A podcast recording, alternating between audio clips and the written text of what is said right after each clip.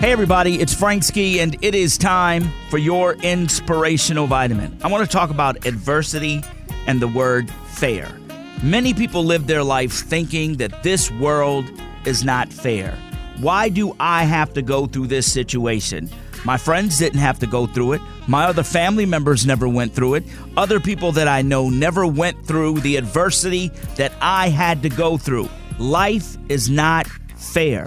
We all have had those thoughts, but let me tell you something about fair and adversity. You see, when you're up against adversity in your life, that is a sign, actually, that you're doing something right. Adversity is the thing that the enemy puts in place to make sure that you don't achieve your goal. So when you're thinking about things in your life as not being fair and you have all these things coming up against you, understand that you must be doing something right. Let me show you what 1 Corinthians says in the Bible. A wide door for effective work has opened, but because of that open door, there will be lots of adversity. That's what Paul said in the Bible. Because they knew Paul was destined for greatness. So the enemy put up adversities to make sure that he couldn't be great.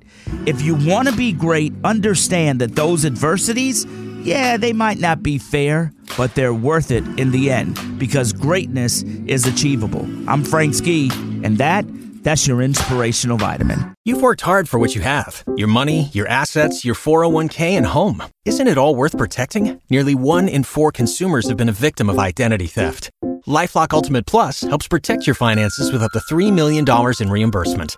LifeLock alerts you to identity threats you might miss, and if your identity is stolen, your dedicated U.S.-based restoration specialist will work to fix it. Let LifeLock help protect what you've worked so hard for. Save 25% off your first year on LifeLock Ultimate Plus at lifeLock.com/slash-aware.